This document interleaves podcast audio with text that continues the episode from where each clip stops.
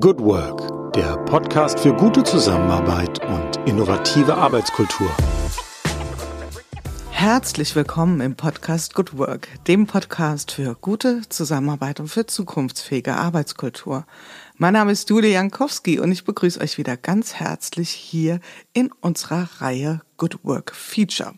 Und wir haben schon ein paar spannende Gäste hier gehabt zu unserem vierten Themenkapitel, nämlich dem Themenkapitel gelebte Agilität. Also nochmal kurz für diejenigen, die es vielleicht bisher noch nicht geschafft haben, eine Folge aus der Serie zu hören. Gelebte Agilität ist eins der Good Work Prinzipien und ist getragen von der Beobachtung, ähm, dass wir gerade unter Corona in den ersten, sagen wir mal, Monaten, ähm, als es losging mit der Pandemie, dieses absolut viel diskutierte äh, Buzzword Agilität deutlich seltener in den Mund genommen haben. Es war so ein, fast eine Beobachtung wie, ist es jetzt verschwunden? Also brauchen wir das jetzt nicht mehr oder ist es jetzt plötzlich weniger wichtig? Was gleichzeitig interessant war zu beobachten, ist, dass die Menschen das, was sich zumindestens für mein Verständnis hinter Agilität verbirgt, deutlich eher gelebt haben. Also das heißt, es kam eigentlich erst in so eine reifere Anwendung und das ist sozusagen auch der Blickwinkel, den wir jetzt hier einnehmen wollen. Also gibt es sowas wie eine Art Reifung in dem ganzen großen Thema Agilität. Und wenn wir darauf schauen, dann macht es natürlich sehr viel Sinn, sich über Prozesse und Strukturen Gedanken zu machen, aber nicht nur. Ich glaube, ein ganz wichtiger, vielleicht sogar der zentrale oder elementare Teil sollte auch darauf abzielen, sich Gedanken darüber zu machen, was passiert denn mit den Menschen? Was wie erleben Sie das, wenn sich Strukturen um Sie herum verändern, wenn sich unsere Arbeitsweisen verändern? Und Agilität ist ja nur eine Perspektive innerhalb des großen Rahmens von New Work. Und ähm, ich glaube, ich muss an der Stelle nicht nochmal wieder äh, betonen, dass ich ja sehr viel lieber über Good Work spreche als über New Work. Aber dennoch wollen wir heute das mal in den Fokus nehmen. Was passiert mit uns Menschen? Was erleben wir, wenn sich Strukturen, Arbeitsweisen um uns herum verändern? Und wie immer, ihr kennt mein Vorgehen, ich überlege dann sehr lange ganz genau, wer könnte uns denn da ganz besonders gut zu Auskunft geben. Und da ist mir jemand über den Weg gelaufen und auch nicht, also digital sage ich mal, über den Weg gelaufen, wo ich sagte, sie ist die Person für mich, die das am allerbesten ausdrücken kann. Ich freue mich sehr. Sie sitzt heute in Südfrankreich. Wir haben schon ein bisschen geplaudert. Ich bin durchaus äh, neidvoller Gönner an der Stelle. Ähm, heute bei uns im Good Work Studio ist die wunderbare Joanna Breidenbach. Sie ist Sozialunternehmerin und noch ganz vieles mehr. Da kommen wir gleich zu. Jetzt sagen wir erstmal Hallo, liebe Joanna. Hallo, liebe Jule. Schön dabei zu sein. Da, ja, dabei ist immer so eine Sache, gell? Also wir, zwischen unserem dabei liegen ja ganz schön viele Kilometer. Du bist gerade in Südfrankreich. Erzähl mal, wo bist du? Na, fühlt sich aber nicht so an. Das ist ja der Zauber digitaler Technologie, dass man so mhm. doch sich auch wirklich auch über einen flachen Bildschirm ziemlich gut aufeinander beziehen kann. Ähm, ja, ich habe ähm, seit 20 Jahren mit meiner Familie ein Haus, ein kleines, ähm, so ein Weiler in Südfrankreich, mitten äh, auf dem Land mit ganz vielen Olivenbäumen und ich bin heute Morgen aufgestanden zu einem ganz schönen blauen Himmel, bin in meine Jurte gegangen zur Meditation. Da war es noch ziemlich kalt. Da habe ich dann erstmal meinen kleinen Ofen, meinen Holzofen angemacht 40 Minuten zusammen mit meinem Mann meditiert und direkt von da mir noch einen Kaffee in der Küche geholt und ähm, jetzt bin ich bei dir. Wunderbar. Und da hast du schon gleich die erste Frage beantwortet, die ich grundsätzlich, und das ist dann auch schon quasi alles, was an, an festen Strukturen bei Good Work ist, äh, die jeder Gast gestellt bekommt, nämlich wie bist du in den Tag gestartet? Weil ich erlebe es tatsächlich so, dass ganz viele Menschen sich diesen Start in den Tag sehr bewusst gestalten. Und das hört sich bei dir auch so an. Ist das ein Ritual, was du regelmäßig pflegst oder war das jetzt ein Zufall heute mit der Meditation? Nee, ich mache das eigentlich seit vielen Jahren jeden Morgen. Äh, natürlich nicht jeden, jeden Morgen. Wenn ich ganz früh auch zu einem Termin muss, dann mache ich das nicht. Aber grundsätzlich versuche ich, ich trinke immer morgens einen Tee ähm, und ich setze mich eigentlich immer zum Meditieren hin und ich dusche jeden Morgen immer kalt. Das sind so meine, meine Startpunkte. Aber ich versuche auch gerade, weil ich finde, dass so Routinen auf der einen Seite was ganz schön Stabilisierendes und was Aufbauendes haben, aber Routinen können auch in meiner Erfahrung so ein bisschen so die Frische vom Leben wegnehmen. Äh, und deswegen mhm. äh, versuche ich gerade auch diese Routinen ein bisschen zu verändern. Ich habe jetzt angefangen, morgens manchmal so ein paar Feldenkreisübungen zu machen. Das ist ja so ein israelischer Körpertherapeut, der ganz viele interessante, sehr subtile kleine Übungen nur ähm, äh, vermittelt hat. Und da mache ich was oder ich mache morgens einfach eine halbe Stunde Yoga. Also ich bin auch da am Experimentieren ähm, und damit ich nicht dann zu eingefahren bin in meinen Strukturen. ja, damit man nicht zu so einem Ritualspießer wird irgendwie, weil dann am Ende, wie du sagst, und das Spannende ist, äh, Joanna, das ist, ähm, habe ich auch als eines der Good Work Prinzipien ähm, erkannt in den oder rausdestilliert aus den vielen Gesprächen, die ich ja während der ähm, Pandemie hier geführt habe zu den Umgang mit der Veränderung. Und das eine Prinzip lautet flexible Strukturen. Nämlich, wo haben wir genau eben, das ist wunderbar beschrieben, äh, diese Balance zwischen einer Stabilität, die wir alle, glaube ich, brauchen, aber einer hinreichenden Flexibilität, also einer Anpassungsfähigkeit. Und die wurde ja jetzt sehr trainiert in den letzten Monaten für Menschen, die es vielleicht auch sonst nicht so gewohnt waren. Und dieses neue Strukturen bauen, oh, mein lieber Mann, das ist, das ist keine leichte Aufgabe. Aber da kommen wir heute ganz sicherlich noch zu. So, ich pack mal so ein paar Hüte aus, die wahrscheinlich bei dir auch äh, an deiner Garderobe hängen, deine Rollenhüte. Also ich habe dich vorgestellt als Sozialunternehmerin.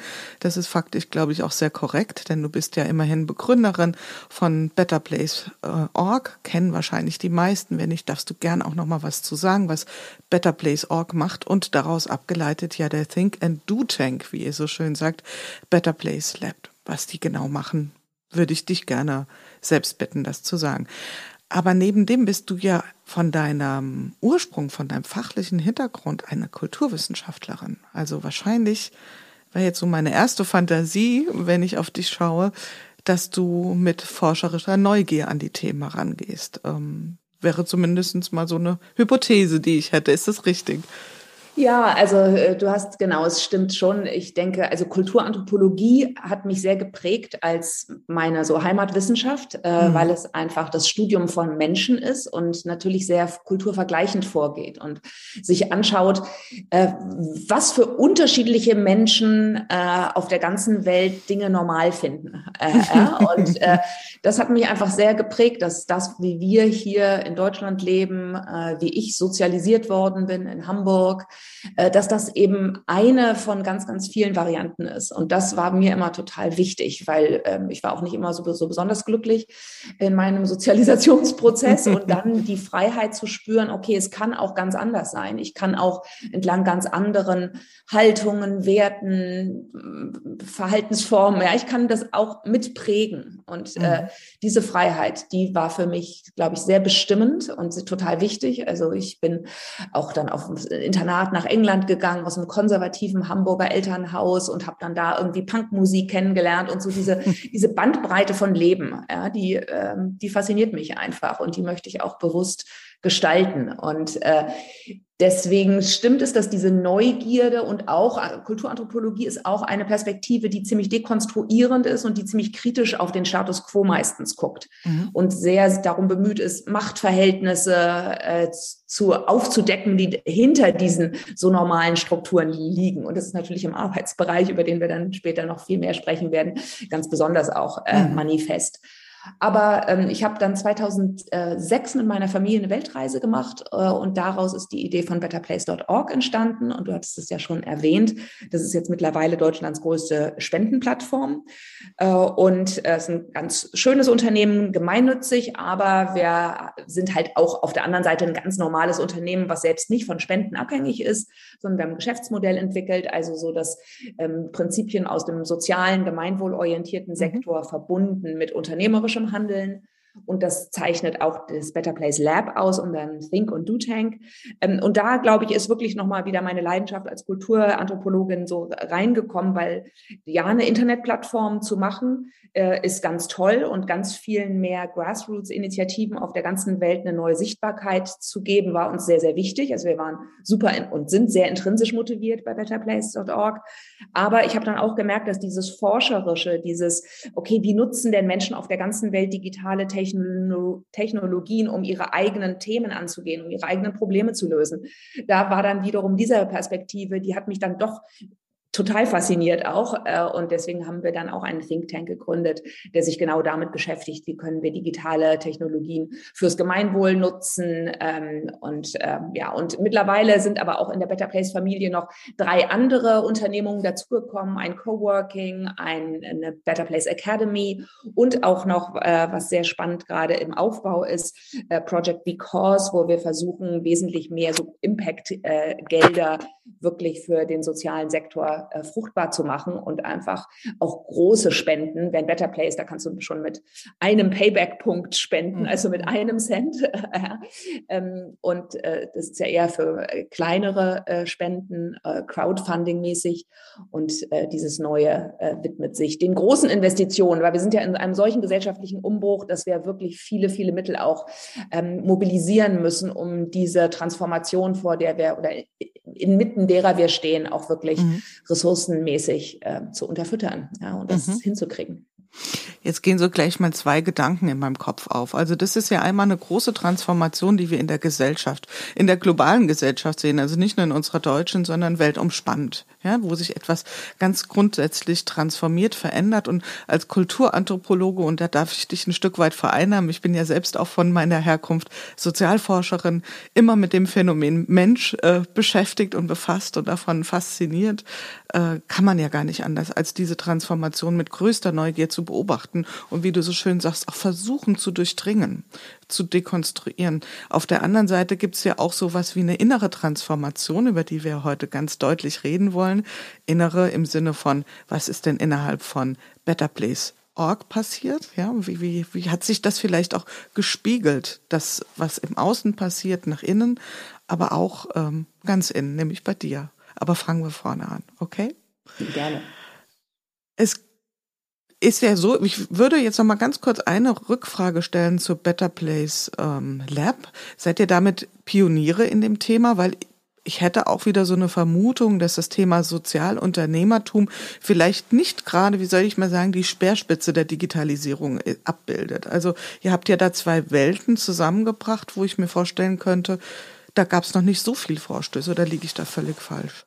Das stimmt. Also ich würde sagen, äh, es gab ein paar sehr, sehr frühe Pioniere in diesem Bereich, die wirklich auch genau im gemeinwohlorientierten Bereich tätig waren im, in der Digitalisierung. Und ich glaube auch die erste Welle von Digitalisierung, wenn du dir das anschaust, so was mhm. in the well, was damals irgendwie so passiert ist, äh, mit den ersten frühen Anfängen, mhm. da war dieser Gedanke natürlich äh, einer freiheitlichen Welt, einer sehr egalitären Welt, das war ja das Dominante Dominante. Und das war ja auch das, was mich schon sehr früh für Digitalisierung begeistert hat, dass wir dann jetzt dann in solche Dynamiken wie eine starke Monopolisierung, die ganzen Dysfunktionalitäten von Social Media, den Überwachungskapitalismus und dass wir da jetzt so da in dieser Welle gerade drin sind, ähm, das äh, ist ja doch sehr anders als diese ersten durchaus ja sehr utopischen äh, äh, Anfänge ne? mhm. der, der ganzen digitalen Revolution.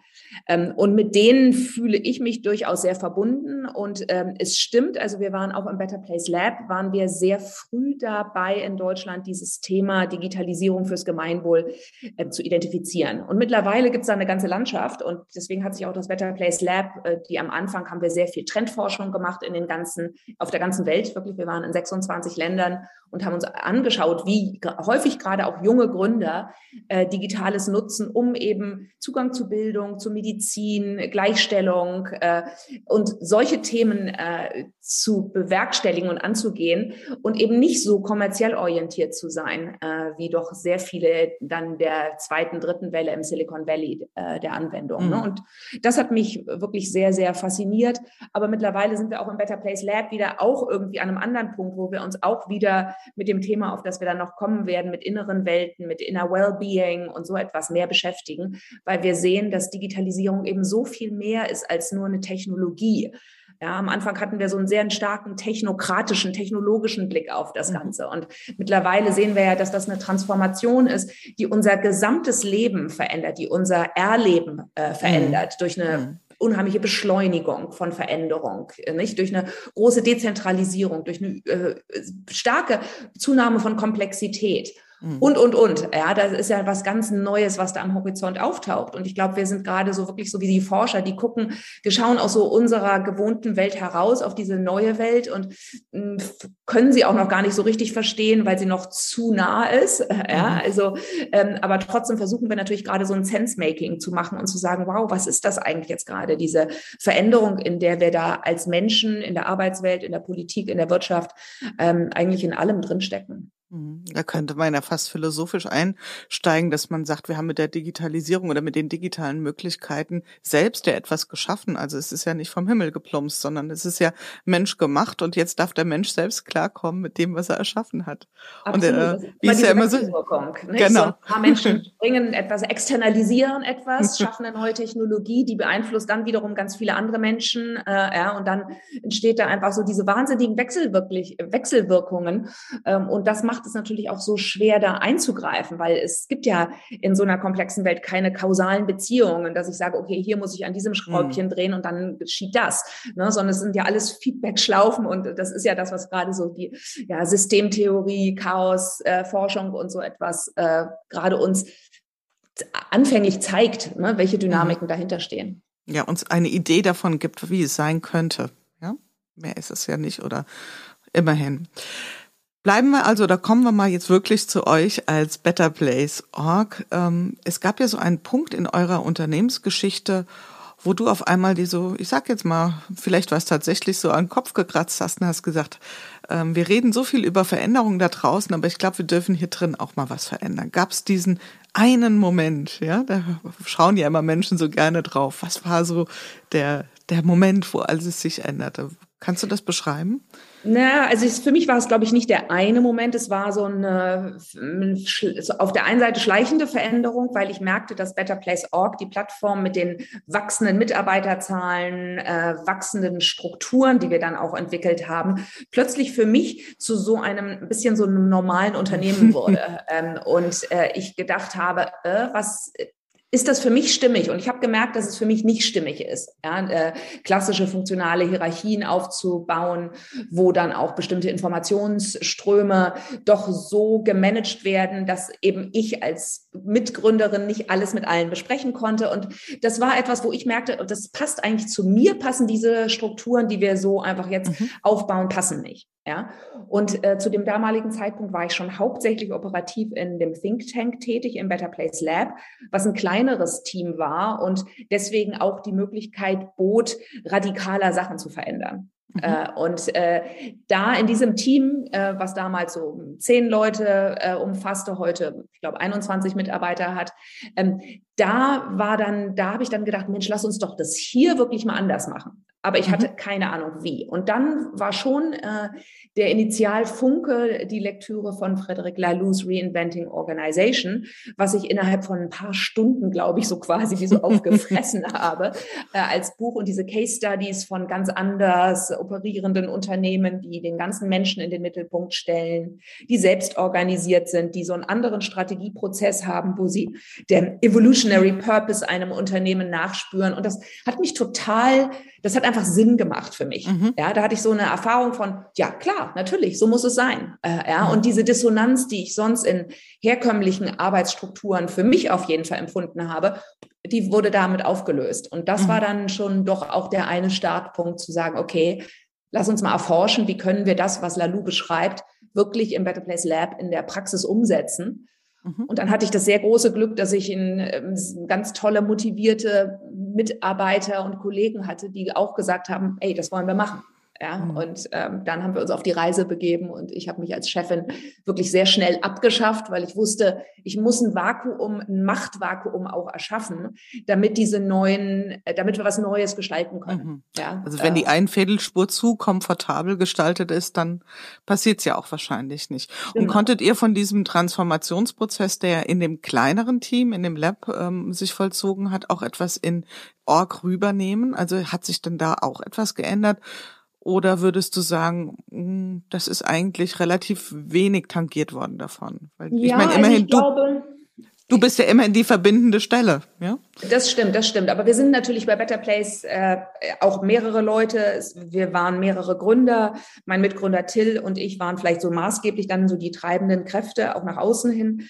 Ähm, aber ähm, es ist eigentlich, glaube ich, der Lernprozess, den wir gemacht haben als ganze Organisation ist, dass wir gelernt haben in den letzten Jahren, wie man sehr unterschiedliche Organisationsformen unter einem Dach konstruktiv verbinden kann. Mhm. Und das ist auch was sehr, sehr Schönes, weil ich glaube, die Zukunft ist ja nicht Einheit und dass wir alle das Gleiche machen, sondern die Zukunft ist, dass wir verschiedenste Formen finden, auch Arbeitsformen, die für die jeweiligen Teams, die es gibt, die jeweiligen Führungspersönlichkeiten, die jeweiligen Aufgaben, die es zu bewerkstelligen gibt, dass man da eine, ein stimmiges Modell findet. Mhm. Ähm, und das dann aber auch so explizit artikulieren kann, dass man sich gegenseitig verständlich macht, weshalb man was macht. Ja, mhm. und für mich liegt da diese Schönheit des Weges, und das war nicht immer, da gab es auch durchaus Reibungen natürlich, weil es äh, Missverständnisse gab zwischen den unterschiedlichen Einheiten. Aber die Schönheit liegt für mich darin, dass wir es jetzt äh, eine Organisation haben, wo eigentlich jede einzelne Einheit ähm, äh, andere Merkmale hat, ja, und mhm. auf eine andere Art und Weise geführt wird und die Zusammenarbeit anders organisiert und dass das aber gut funktioniert äh, in einer großen ganzen Organisation. Das ist unsere gemeinnützige Aktiengesellschaft, die gut.org. Ähm, mhm von der wir alle irgendwie so quasi die Kinder sind. Äh, ja, okay. Und, und ich glaube, das ist interessant für viele Unternehmen auch, weil die ja auch heutzutage mit der Herausforderung konfrontiert sind, wie kann ich agile kleine Inseln in meinem Unternehmen vielleicht verbinden mit anderen Bereichen, die wesentlich hierarchischer äh, mhm. organisiert sind.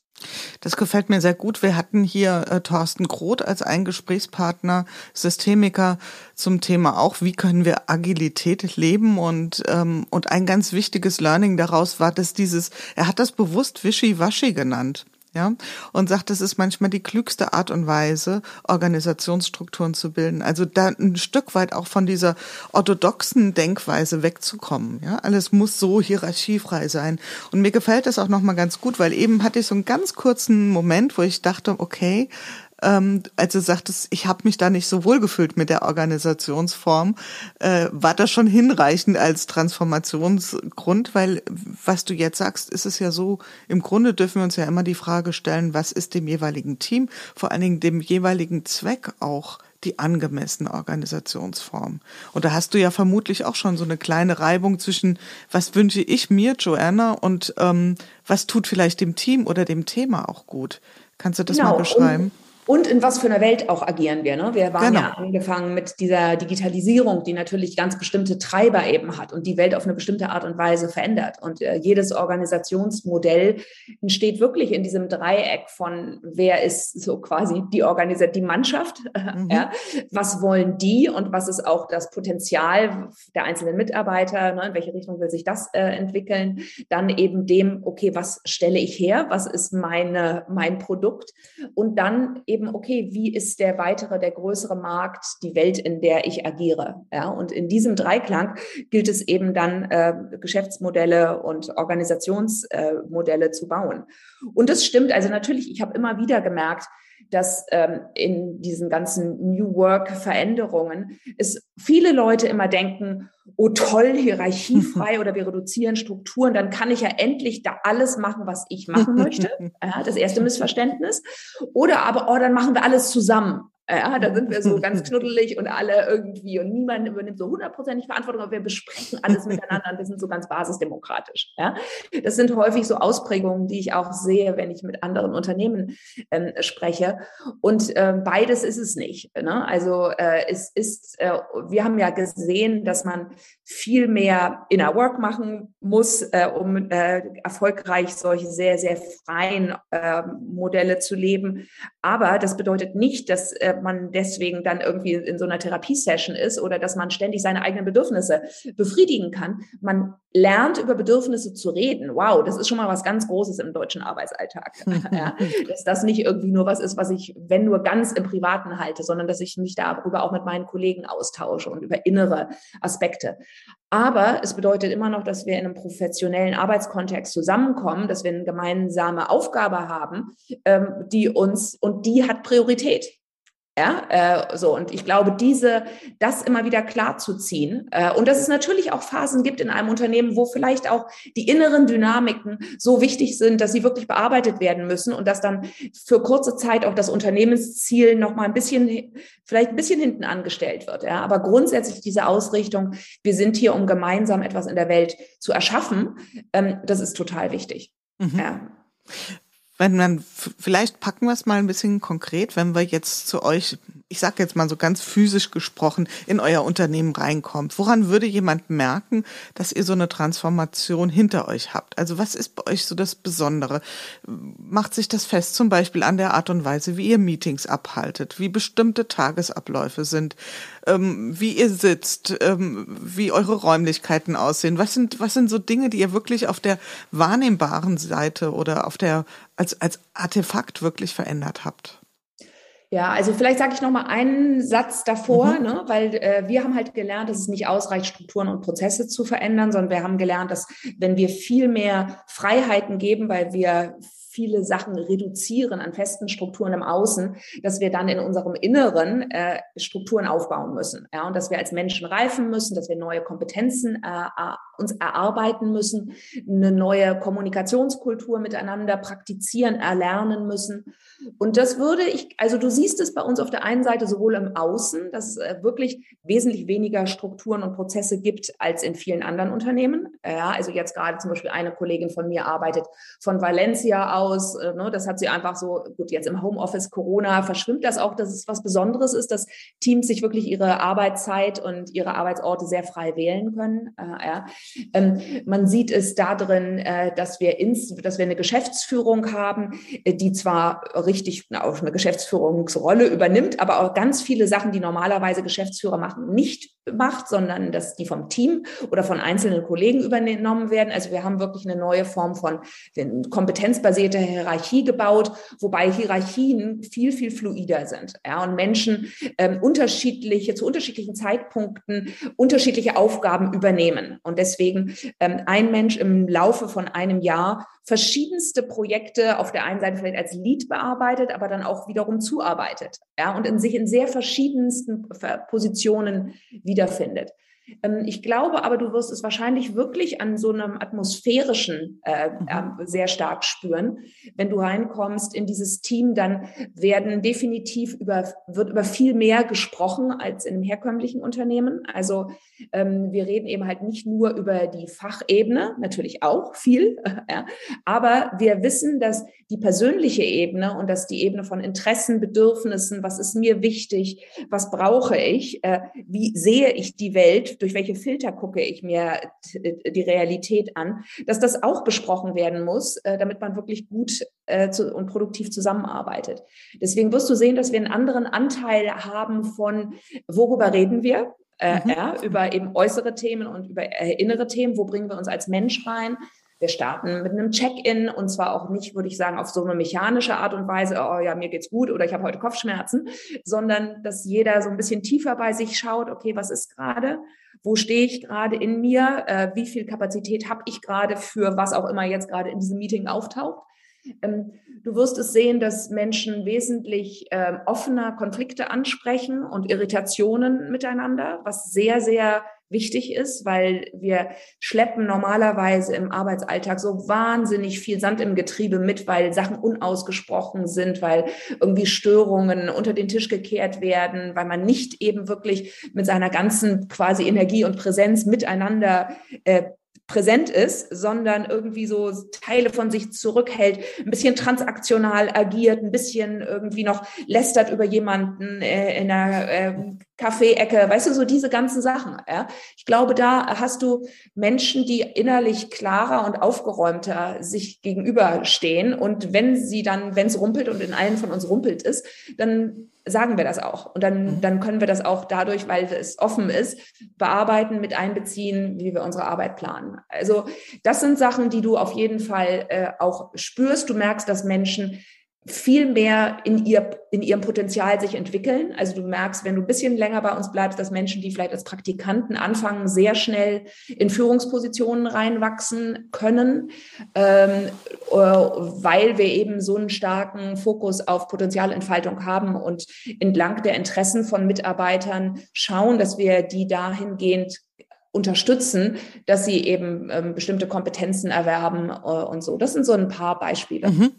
Jetzt, äh, als du das eben so geschildert hast, ähm, könnte ich mir vorstellen, dass der eine, die andere, die jetzt zuhören, sagen, Puh, das ist bestimmt auch nicht ganz unanstrengend. Also wenn da jeder seine Befindlichkeiten teilt, also das kann ja auch, ähm, ich sag mal so, das kann ja auch manchmal ein bisschen zu viel des Guten werden. Und da habt ihr sicherlich ja auch äh, eine Reise hinter euch. Also war das vielleicht so, dass ihr am Anfang auch das zu viel Raum eingenommen habt? Oder ähm, wie steuert ihr euch dann in diesen Dingen auch?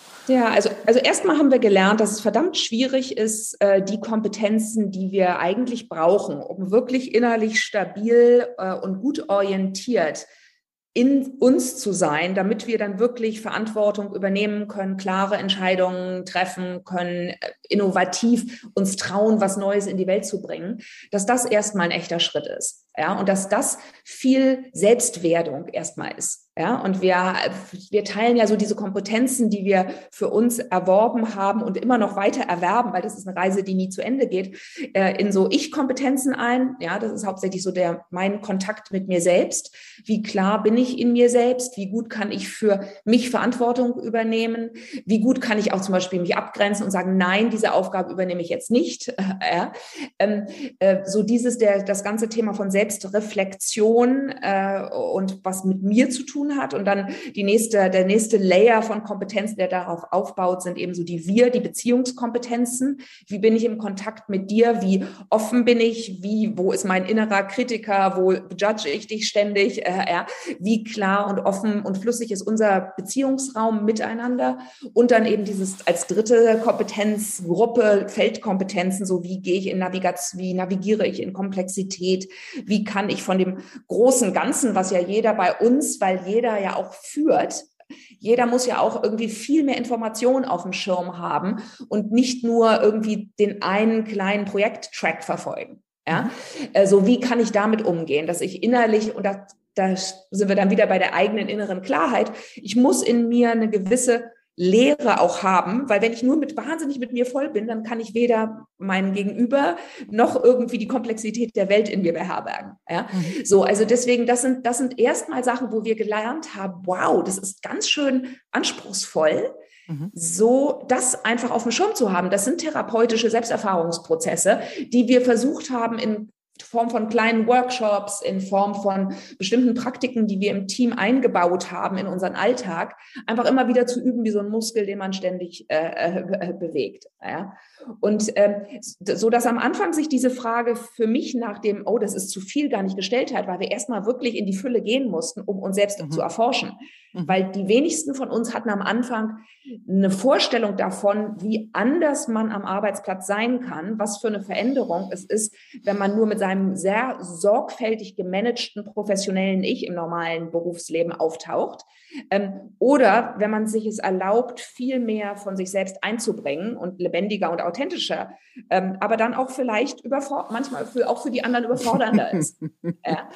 Äh, so, und dann hast du natürlich recht, dann gab es schon immer wieder Punkte und auch immer wieder natürlich einzelne Mitarbeiter, für die diese Erforschung der eigenen Innenwelt und äh, so interessant, faszinierend und auch wichtig ist, äh, dass es manchmal vielleicht einfach einen Pendelschlag gibt, der, wo man sagt, okay, komm, jetzt gehen wir mal wieder ein bisschen zurück. So, äh, wir sind hier für einen Job. Äh, ja? Ja, und das hast du, das hast du, da hast du unterschiedliche Menschen im Team, die eine unterschiedliche Balance äh, brauchen zwischen diesen beiden Polen. Und natürlich brauchst du in einem Team eine kritische Masse von Menschen, die ähm, immer noch genug funktional auch sind, äh, dass sie bestimmte Sachen ähm, auch vorantreiben und nicht aus den Augen mhm. lassen. Aber insgesamt ist es so ein offener Forschungsprozess in meiner Erfahrung, ähm, dass auch von den Menschen, die vielleicht am Anfang sehr stark ins Innere gehen, dann wieder so irrsinnig spannende neue Impulse kommen, dass daraus also die Art und Weise, wie wir heute Produkte denken im Better Place Lab, hat sich vollkommen verändert. Ja, wir mhm. denken Produkte heute eben nicht mehr nur so technologisch, sondern wir beziehen viel mehr Aspekte des Lebens mit ein. Und diese Reise, die wir selbst für uns gemacht haben im Organisationsprozess, innen und außen, das Äußere, die äußeren Strukturen und was ich gestalte und das innere Erleben, ähm, dass wir das zusammendenken, das findet sich heute eben in unserer Produktlandschaft wieder. Ja, wir mhm. machen, wenn wir Fortbildungsprogramme machen mit anderen NGOs, äh, wenn, wenn wir in all, wenn wir Studien machen, dann haben wir unseren Blickwinkel so erweitert, dass wir eben halt auch nicht mehr nur irgendwie darauf schauen, ah, okay, wie wird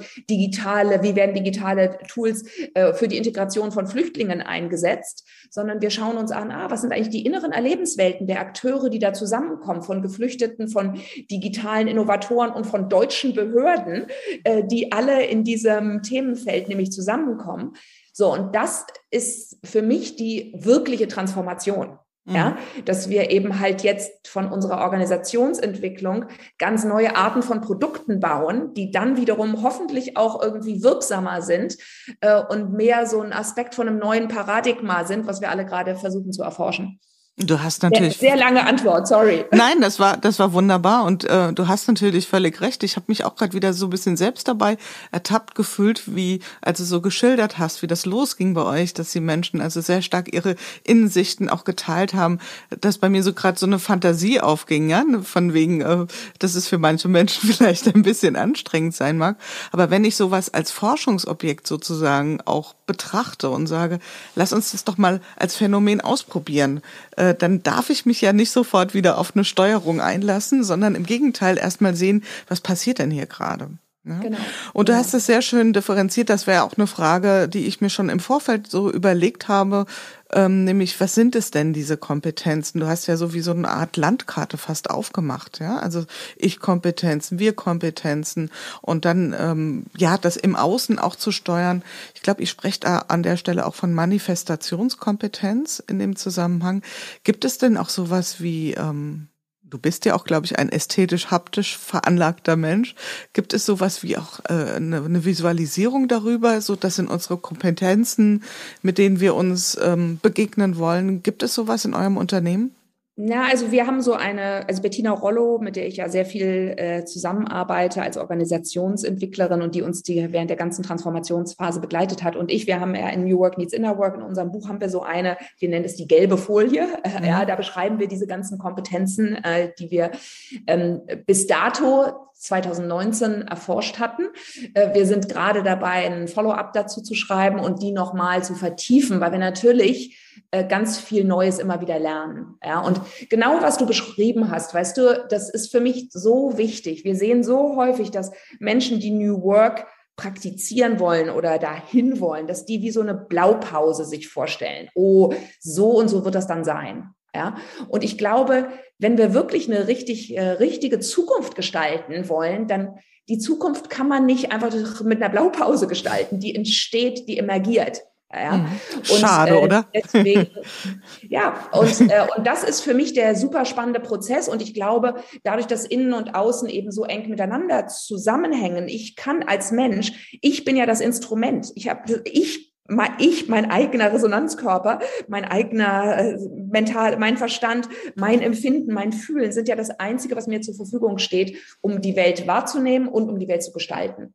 Und deswegen macht es für mich so viel Sinn, dass in dem Moment, wo ich in Richtung psychologische Reifung gehe, Selbstklärung, ähm, äh, dass das, dass ich dann auch wiederum das in der Welt manifestieren werde, ja, und auch mhm. reifere, differenziertere Produkte, die auch mehr Verantwortung über übernehmen für die Lage, in der wir uns in unserer heutigen Welt befinden. Weißt du, ich mhm. glaube, für mich ist gelebtes New Work dann eigentlich nur, wie du wahrscheinlich, wie du es auch verstehst, mit Good Work, Work, was mehr einbezieht von den ganz, ganz vielen Sachen, die wir im Zuge der Industrialisierung einfach ausgeblendet haben, ja, unsere Umwelt, ja, einfach Externalität, pusten wir halt einfach mal CO2 in die Luft, äh, ja, äh, äh, Funktionalität, Produktivität, auch manche Bevölkerungsgruppen, vielleicht ist es ein bisschen schwieriger, Menschen mit Behinderungen äh, mit in unseren Arbeitsfluss zu integrieren, ach nee, integrieren wir halt nicht, ja, ignorieren wir, äh, ja, ähm, also, und das ist für mich wirkliches New Work, wenn wir uns damit beschäftigen,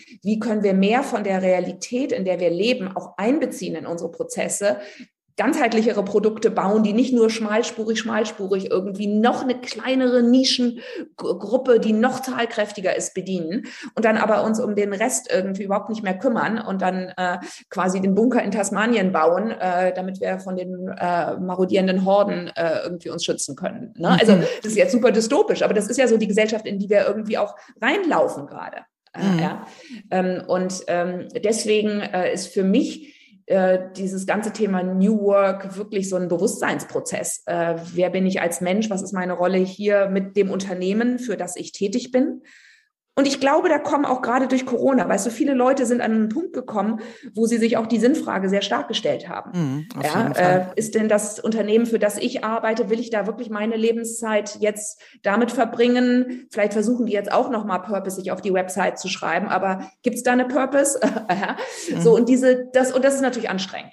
Ja, das, das ist, das ist auch, das zehrt auch, wenn du ständig diese Selbstzweifel äh, irgendwie hast und wenn du äh, ja dich, das, aber das ist für mich so ein ganz natürlicher Platz, in dem wir, glaube ich, gerade sein müssen. Dieser unbequeme Platz, die alten Strukturen funktionieren nicht mehr, die neuen sind noch nicht da. Äh, ja, das, das ist ein unbequemer Platz mit ganz viel Nichtwissen, mit ganz viel ähm, Druck, äh, mit ganz viel Unsicherheit. Und dafür sind wir als Menschen einfach nicht so gut vorbereitet. Und gleichzeitig ja doch mit einer gewissen Resilienz auch ausgestattet. Ich nehme mal die gelbe Folie wieder als Stichwort von dir. Was sind das so für Schlagworte drauf? Also gibt so, so, ohne das jetzt als Blaupause oder als das goldene Werkzeug schlechthin verstehen zu wollen, ähm, gibt es sowas, wo du sagst, das sind wirklich innere Kompetenzen? Denn da waren wir ja an der Stelle, innere Kompetenzen, wo du sagst, ähm, die brauchen wir unbedingt. Ja, wenn wir, wenn wir uns in dieser Veränderung befinden. Oder was ist es für dich vielleicht persönlich? Ja, also ich, für mich ist es definitiv ein Selbstkontakt. Äh, und mit mhm. Selbstkontakt meine ich nicht nur, ich habe lange gedacht, ich habe einen guten Selbstkontakt.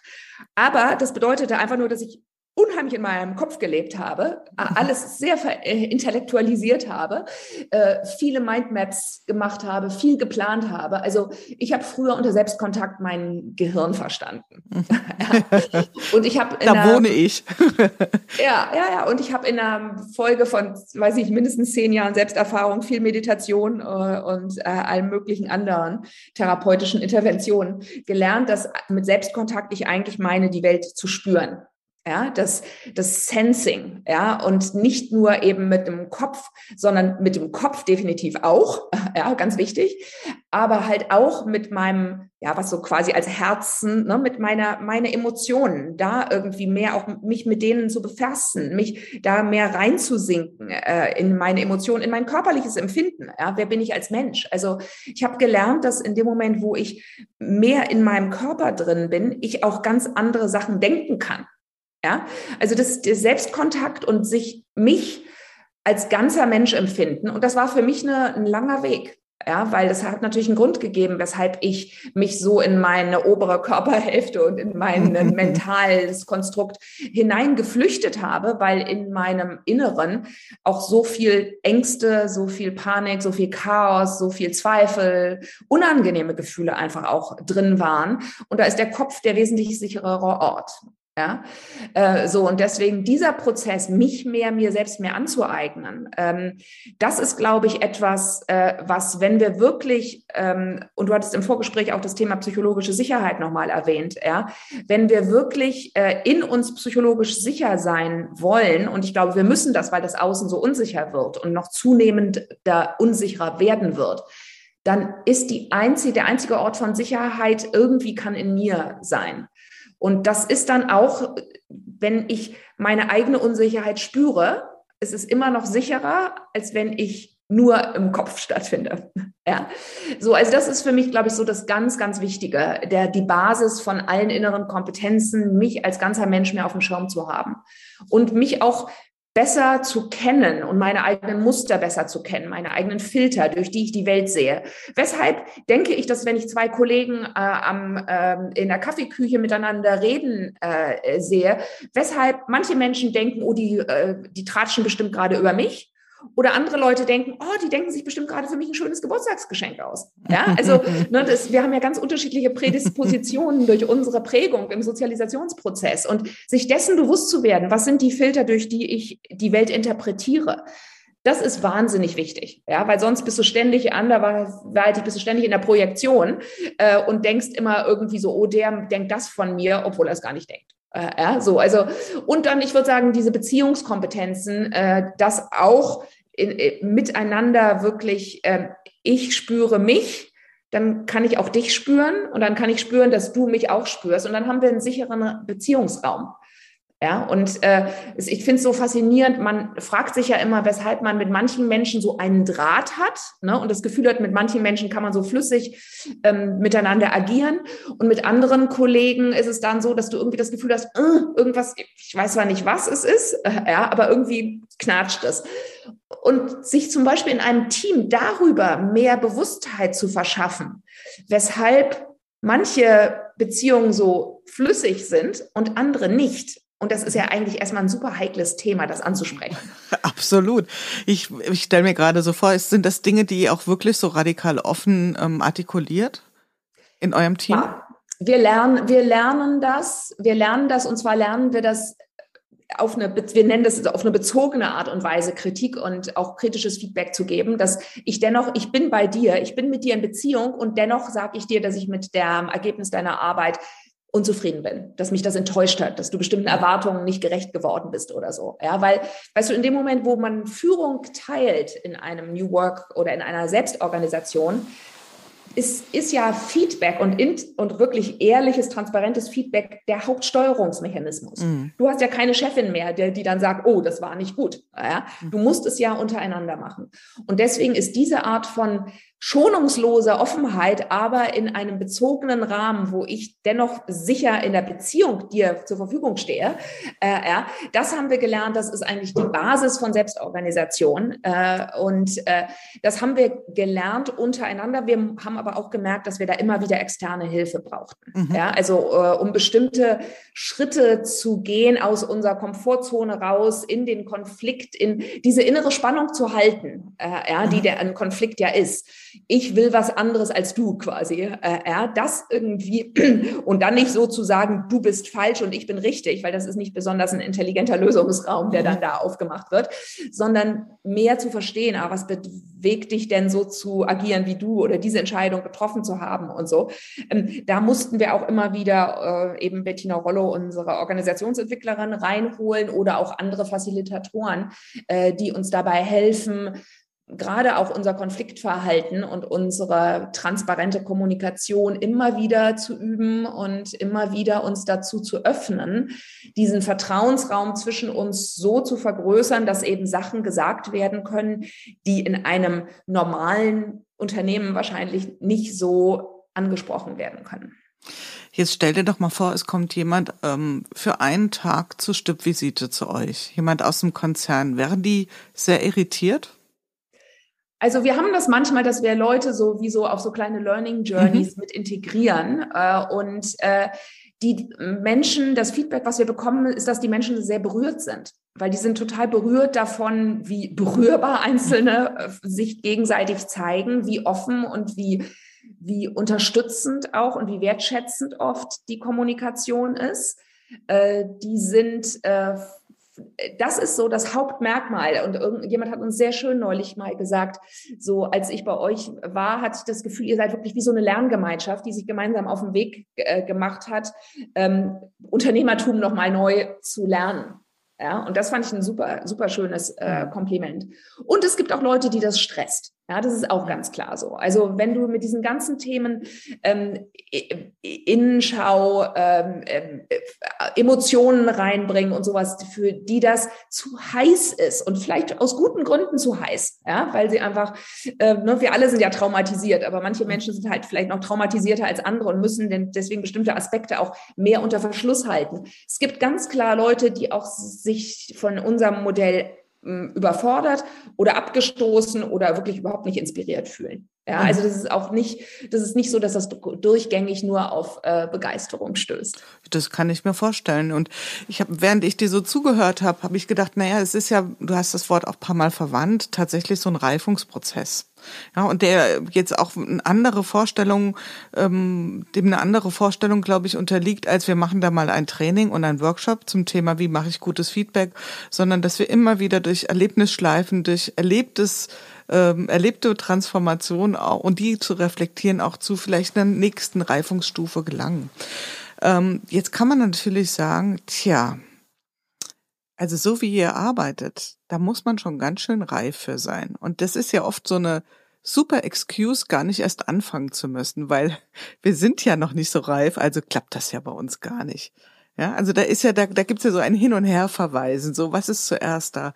Erst ein gewisses Maß an, an menschlicher Reifung, damit ich äh, wirklich selbst organisiert arbeiten kann. Oder ist es nicht sogar so, dass wir über das Tun, über das Erleben, über das Reflektieren zu einer Reifung kommen? Also, dass wir uns schlicht auch mal trauen sollten, wenn wir noch lange nicht ready sind dafür. Was, wie würdest du das beschreiben? Ja, also ich glaube, dass es gibt für jedes Team gibt es so einen nächsten Lernschritt ja, und einen nächsten Schritt der Weiterentwicklung. Und ich glaube, dass die wenigsten Unternehmen äh, in den nächsten Monaten oder Jahren ihre Chefs abschaffen werden, äh, um vollkommen so selbst radikal, so radikal selbst organisiert zu arbeiten wie wir. Auf der anderen Seite äh, glaube ich, dass in ganz vielen Unternehmen es eine sehr, sehr klaustrophobe, stickige, von Angst durchdrungene Arbeitsatmosphäre gibt, wo viele Leute auch sagen, das will ich nicht mehr. Ja, äh, ich möchte so nicht so viel Zeit meines Lebens verbringen. Und deswegen müssen wir auch was verändern. Ja, und die Außenwelt drängt auch darauf, dass wir uns verändern, weil eben alles so viel fluider und agiler wird. Und ähm, Bettina würde das so beschreiben. Sie würde sagen, wenn sie mit Teams arbeitet, dann macht sie immer mit denen erstmal eine Standortbestimmung. Wo steht das Unternehmen jetzt gerade oder wo steht dieses Team und wo möchte es hin? Wo treibt quasi der eigene Vorstellungshorizont, die eigene Neugierde, ja, dieses Team hin. Und diesen nächsten Schritt, ja, den zu facilitieren, das ist, glaube ich, dann ähm, der richtige Schritt. Ja, und wir hatten, wir, unser Schritt war zu groß. Wir sind von einem Schritt gegangen, wo wir, wo ich definitiv Chefin war, ganz viele Aufgaben übernommen habe. Und dann sind wir in die radikale Freiheit gegangen. Ja, und das hat das Team überfordert. Wir mussten ziemlich mühsam wo das Team zum Teil schon in so einer Terrorzone war, was nicht mehr ein kreativer Ort für Lernen ist. Ja, ähm, wir mussten dann diese inneren Kompetenzen Schritt für Schritt aufbauen, aber das war auch ein echter Stretch. Ja, mhm. also äh, heute würde ich es wirklich anders machen. Heute würde ich nicht sagen, geil, wir machen jetzt radikale Selbstorganisation, sondern ich würde sagen, okay, so arbeiten wir gerade heute. Was sind unsere nächsten Schritte und das dann kontinuierlich weiterentwickeln. Was, ähm, was ist da passiert? Also was muss man sich vorstellen? Weil du sagst, da waren wir fast in der Terrorzone. Also wie sah das aus? Naja, also als ich äh, Chefin war, hatte ich, ich würde mal sagen, 90 Prozent der Akquise kam über mich. Äh, ich habe die meisten Produkte und Projektideen entwickelt. Ich hatte die meisten Kontakte zu unseren Partnern. Also ganz, ganz viel Verantwortung und auch Druck lag auf mir. Und in dem Moment, wo ich mich sehr stark zurückgezogen habe, nämlich auf zehn Tage im Monat äh, meine Arbeitszeit zurückgeschraubt habe, um eben so einen neuen Freiraum auch äh, zu, zu öffnen, damit das Vakuum. Menschen das genau, Vakuum zu erzeugen, genau, ja. Genau. Ähm, äh, und dann auch den Sog zu erzeugen, wo andere Menschen Verantwortung übernehmen, haben wir gemerkt, dass äh, das einfach zu viel Druck war, zu viel Verantwortung. Ja, plötzlich mussten alle Kollegen plötzlich diese ganzen Sachen auch machen. Ja, die mussten äh, von 0 auf 100 Akquise machen, von 0 auf 100 Konflikte selbst ansprechen im Team, äh, ja, die früher vielleicht dann zu mir eskaliert worden waren. Sie hatten den Druck, eben ihre eigenen Gehälter ähm, äh, äh, zu, zu einzusammeln. Äh, ja. Mhm. Äh, und da war einfach so viel Druck äh, und nicht die nötige Kompetenz und äh, das wirklich in diesem Vakuum wirklich zu wachsen und äh, das zu übernehmen. Ja, äh, und wir haben dann gelernt, dass, und da, das war überhaupt wirklich unser Schritt, dass wir gelernt haben, ah, es reicht nicht nur im Außen was zu reduzieren. Ähm, wir müssen äh, als Menschen uns auch äh, verändern. Und wir müssen vor allen Dingen auch wirklich, und das hat dann doch auch relativ lange gedauert, bis wir auch dann wiederum die passenden Strukturen für uns entwickelt haben. Ja, wie wollen wir denn das in Zukunft machen, dass äh, wir neue Mitarbeiter einstellen? Ja, und wir haben da in den letzten Jahren verschiedenste Modelle entwickelt. Wie können wir zum Beispiel ein gutes Onboarding sicherstellen für Menschen, die neu in unser Team kommen, die in ein, wie wir ja jetzt so ein bisschen herausgearbeitet haben, doch schon spezielles Team auch reinkommen? Ja, was hat sich, was bewährt sich da? Also es ist auch sowohl im Inneren, und das war jetzt ja ein bisschen der Fokus von unserer Diskussion, aber auch im Äußeren ist total viel immer wieder Justierung, Anpassung, Kreativität gefordert, äh, weil wir eben diese Strukturen, so wie wir sie leben, die gibt es so da draußen nicht. Das wird ja an keinem, keine Ahnung, MBA oder an keiner Managementschule werden dir kompetenzbasierte Hierarchien, wie wir sie leben, beigebracht. Ja, das sind, das sind eben halt neue Dinge, die jetzt gerade entstehen und, äh, und da kann auch viel schiefgehen. Und wenn jemand neu zu euch kommt, wird er damit auch konfrontiert? Also erfahren Menschen, die zu euch kommen, ich gehe jetzt mal davon aus, das passiert jetzt nicht einfach so zufällig, aber äh, werden die damit auch, also wird das transparent gemacht, was so euer kompetenzbasiertes Modell ist? Absolut. Also wir geben den, wir haben online unsere Verfassung, da kann man dann schon mal äh, nachlesen, wie wir von unseren äußeren Strukturen aufgestellt ist. Da wird schon klar, dass ähm, es sehr fluide ist äh, und äh, dass aber auch viel abverlangt wird von Einzelnen, weil zum Beispiel ja, wir ja unsere Gehälter untereinander aushandeln. Mhm. Und das bedeutet dann natürlich auch immer wieder so einen unheimlichen Schritt, die eigene Scham zum Beispiel zu überwinden äh, und sich zu zeigen mit einem Gehaltswunsch, der mhm. höher ist und das dann auch zu verargumentieren deinen Kollegen gegenüber. Ne? Das sind ja mhm. alles, das sind ja extrem auch zum Teil sehr intime Prozesse, die in uns stattfinden. Ja? Und äh, so, also deswegen, das, das vermitteln wir. Wir vermitteln es definitiv auch in den Bewerbungsgesprächen, äh, wo äh, wir andere Fragen heute stellen als früher, wo wir andere Gespräche auch mit den Kandidaten, Kandidatinnen führen, äh, eben zum Beispiel auch gerade dieses Thema Sicherheit, Unsicherheit ansprechen, was deine Erfahrungen sind, äh, was gibt dir Sicherheit, wie gehst du mit Unsicherheit um, was sind deine Strategien. Ja, also das sind da eröffnen wir neue Bewerbungsgesprächsthemen. Äh, äh, so und wir haben dann äh, geben jedem, der neu in unser Team kommt, eine Art Paten genau für diese Themen. Mhm. Und man muss sagen, wir verbringen auch ziemlich viel Zeit. Also wir machen einmal im Sommer ein einwöchiges Retreat hier in Frankreich, wo ich gerade bin, wo wir uns sehr stark mit uns als Team beschäftigen und mit der Zukunft des, der Unternehmung, aber wo wir auch natürlich als wirklich als Team, wir wohnen hier zusammen, wir, äh, wir kochen zusammen, wir äh, organisieren äh, Partys zusammen. Ja? Also da findet auch ein enges Miteinander statt und wir machen das immer nochmal äh, drei, vier Tage im äh, Winter in Brandenburg. Also da ist auch nochmal so ein Teambuilding-Aspekt, äh, der bestimmt stärker ist als in vielen anderen Unternehmen. Mhm. Also das heißt, ihr nehmt euch auch wirklich, so wie sie es anhört, richtig Zeit zu reflektieren. Hast doch manchmal das Gefühl, mh, hm, da nehmen wir ein bisschen viel Raum für. Das hatten wir ja eben schon mal an einer ähnlichen Stelle. Ja, das ist immer interessant. Ne? Du hast immer so ein bisschen Angst, dass die Produktivität hinten runterrutscht. Ich versuche ja natürlich hier auch, äh, wie soll ich sagen, die andere Perspektive mit einzubringen. Ja, weil auch wenn ich es nicht ausspreche, ich könnte mir vorstellen, sie ist irgendwo an den in den Ohren der Menschen da draußen hier und da vielleicht vorhanden. Ja, natürlich. natürlich. Ja, weißt du, wir haben gelernt, für uns auf jeden Fall, dass mit New Work und mit Selbstorganisation auch eine andere Verständnis, eine andere Definition von Erfolg zusammenhängt. Ja, und wir messen Erfolg nicht mehr so stark in unseren, in KPIs, in unserer Produktivität, Effizienz äh, und sowas, ja, sondern wir messen unsere, äh, unseren Erfolg viel mehr darin, was haben wir das Gefühl, welche Impulse geben wir nach draußen, wie werden die von außen aufgegriffen, wie wirkt das, was wir machen, also es ist nochmal ein stärkerer Wirkungs, eine Wirkung, stärkere Wirkungsorientierung, die häufig nicht so messbar ist, ja, weil das, worüber wir reden, psychologische Reifung, ganzheitlicher. Das, da kannst du natürlich bestimmte Sachen kannst du schon messen. Und ich, davon bin ich auch ein wirklicher Fan. Mess, was du messen kannst, aber sehe auch, wo es hinderlich und wirklich kontraproduktiv ist, Sachen zu messen, weil du dann das Falsche machst. Ja, so und deswegen äh, ist das, wie wir heute Erfolg äh, verstehen, äh, wirklich anders als das, wie wir es vor vier, fünf, sechs, sieben Jahren, die wir es mittlerweile ja praktizieren, unsere Arbeitsform ähm, äh, sehen. Und das finde ich auch sehr interessant, ja, wie wir, weil wir neigen in den meisten Unternehmen wenn wir auch neue Arbeitselemente, neue Organisationselemente einführen, neigen wir dazu, die mit den Maßstäben und mit den Messwerkzeugen der alten Welt zu messen. Aber das kann ja nicht funktionieren, weil die alte Welt ist ja irgendwie was, die ist ja over, ja, auch wenn sie immer noch sehr dominant hier äh, ist. Aber wir wissen ja, dass das eigentlich nicht die Prinzipien sein sollten mehr.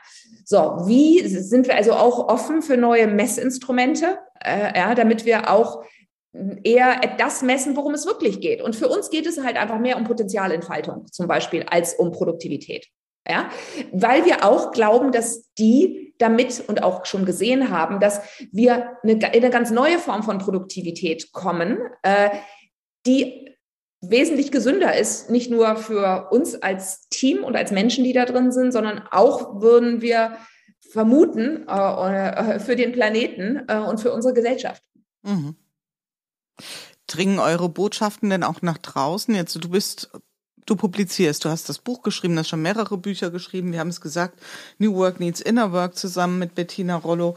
Und ihr seid, glaube ich, auch an einem neuen Buch dran. Oder es gibt ja auch schon das Innensichten, heißt es, glaube ich. Genau, Innenansicht. Da habe ich mal so meinen, meinen sehr persönlichen Transformationsprozess der letzten zehn Jahre geschildert, um noch so ein bisschen ein äh, plastischeres Bild von, was bedeutet eigentlich Inner Work äh, mhm.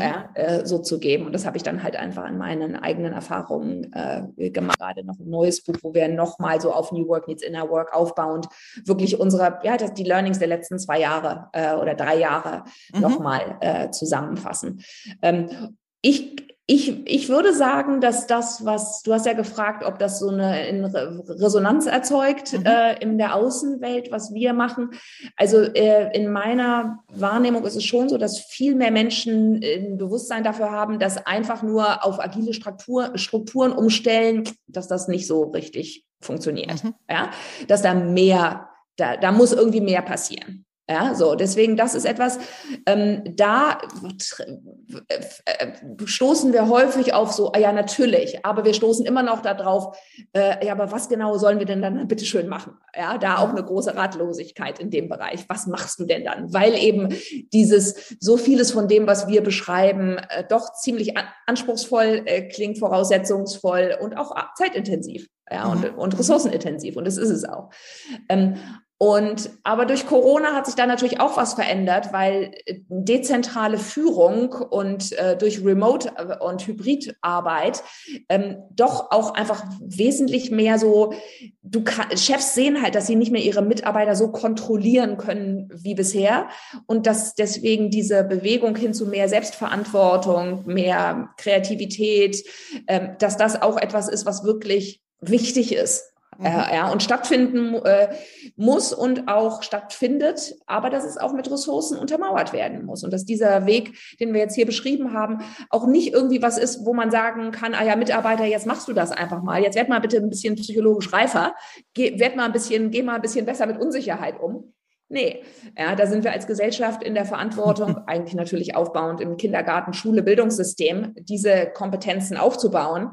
Dadurch, dass wir das nicht machen äh, in diesen Institutionen, bleibt es jetzt häufig beim Arbeitgeber äh, äh, und in Unternehmen, dass diese Art von Reifeprozessen mit begleitet werden. Aber dafür braucht es dann eben halt auch Unterstützung, es braucht Freiräume, äh, es braucht Vertrauen, es braucht, ne, da braucht es einfach auch relativ viel, äh, damit das, damit das äh, sich so entfalten kann, dass es dann dann auch erfolgreich ist. Mhm. Und vielleicht auch weniger von der Qualität, die ich ja hier ganz bewusst eingebracht habe. Äh, übertreiben wir es hier nicht gerade, ja, mit dem Reflektieren. Weil ich glaube, die eine Qualität in, in gängigen Unternehmen, nämlich sehr auf die Effizienz zu schauen, äh, die müssen wir nicht noch, da müssen wir nicht das Wort reden, die ist ohnehin da. Ja, die andere Qualität ist definitiv, ähm, braucht ein bisschen Unterstützung. Ja. Genau, weißt du, und ich glaube, für mich ist es immer wichtig, dass man, dass wir nicht so binär denken, dass wir nicht mhm. denken auf der einen Seite, okay, hier ist Effizienz und Leistung und hier ist so eben so das Lagerfeuer, wo alle barbusig mhm. rumtanzen und sich lieb haben und dann Arbeit, ach nee, Arbeit, eigentlich geht es ja ums Wohlfühlen. Äh, mhm. Ja, nee, weißt du, das, das ist, ich glaube, und das versuchen Bettina und ich ja immer wieder zu beschreiben, es gibt diese es gibt kompetenzbasierte Hierarchien, es gibt eine, neu, es gibt eine neue Strukturform auch, ähm, die ziemlich klar ist, äh, die aber wesentlich mehr zwischen innen und außen hin und her pendelt. Ja, und das ist nicht die Basisdemokratie, weil ich glaube, die Basisdemokratie, und davor haben viele Chefs Angst und das kann ich auch nachvollziehen. Ja, und das ist dann auch die Stimme, die du eben hattest. Mhm. Gott, ja, wenn dann meine Mitarbeiter ständig nur über sich selbst reden und über ihre Befindlichkeiten und ihre Beziehungen äh, analysieren, äh, wo bleibt denn dann die Arbeit? Ja, weil das, das stimmt, das ist eine Gefahr. Und es gibt Unternehmen, die in dieser Sache auch dann versacken. ja, mhm. ähm, ich denke, es gibt nur neue Formen, äh, die darüber hinausgehen, über diese Basisdemokratie. Ähm, und das ist das, was wir, glaube ich, gerade erforschen mhm. miteinander alle, die wir in diesem New Work-Bereich äh, tätig sind. Wie sieht denn das aus? Ja. Mhm. Wunderbar. Ja, und ich finde es ja auch wichtig, da wirklich diese Pole zu beleuchten, um festzustellen, es geht nicht um Pole. Ja, es genau. geht um das große Feld dazwischen, ja, um ein, eine, ein Balancieren, ja, ein Austarieren und auch nicht einen fixen Balancepunkt zu haben. Wie könnte der sein? Ja, der ist vielleicht mal ein bisschen weiter an dem einen, mal ein bisschen mehr an dem anderen und ähm, genau. Du liest viel, hast du gesagt. Hast du vielleicht neben deinen eigenen Büchern, die wir selbstverständlich hier auch verlinken werden, und äh, Frederic Laloux, den du ja schon erwähnt hast, etwas, was so im Moment dich gerade vielleicht gecasht hat, wo du sagst, ah, das hat mich jetzt in den letzten Wochen oder so besonders inspiriert. Gibt's so, gibt's da etwas, was du mit uns teilen wollen würdest? Ja, ich lese momentan ähm, ähm, The Exponential heißt das. Ich glaube, es gibt es nur auf Englisch. Es ist ähm, äh, von ähm, Azim Azar, einem englischen ähm, Digitalunternehmer, Journalisten und Newsletterbetreiber von The Exponential View.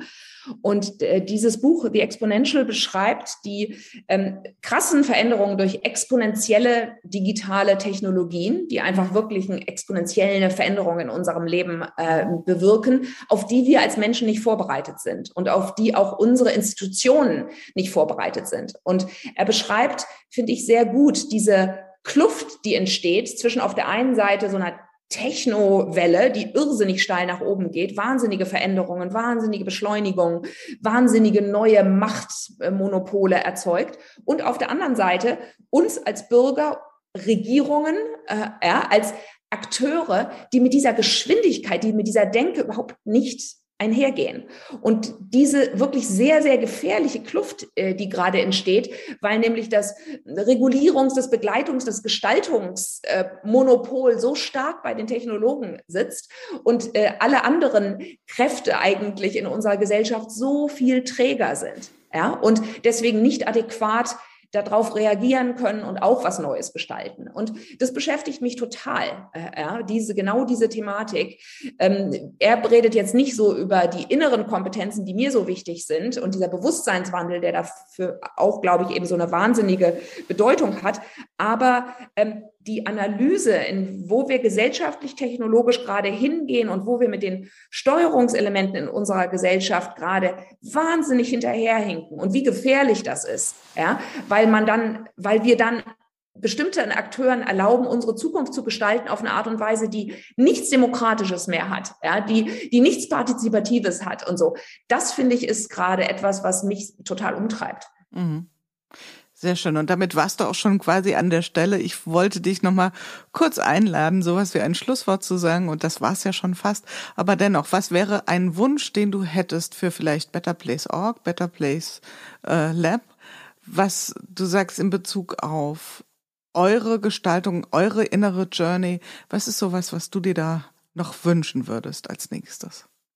Ah, ich wünsche mir äh, in allen unseren Unternehmungen Mitarbeiter, Kollegen, die neugierig, verantwortungsvoll, neugierig äh, und mutig äh, diese Unternehmung weitertreiben. Ja, ich bin mittlerweile nur im Aufsichtsrat. Ich äh, begleite das Better Place Lab Team vier Tage im Monat und ähm, ich wünsche Ihnen, dass Sie auch so frei sind, ihre eigenen Modelle eben äh, zu entwickeln. Und das kann was sein, was mit meinen Vorstellungen wirklich gar nicht übereinstimmt. Äh, ja, aber wenn die für sich einen bewussten Weg finden äh, und äh, der zu ihnen passt und stimmig ist, dann ist das das Schönste, was ich mir vorstellen kann.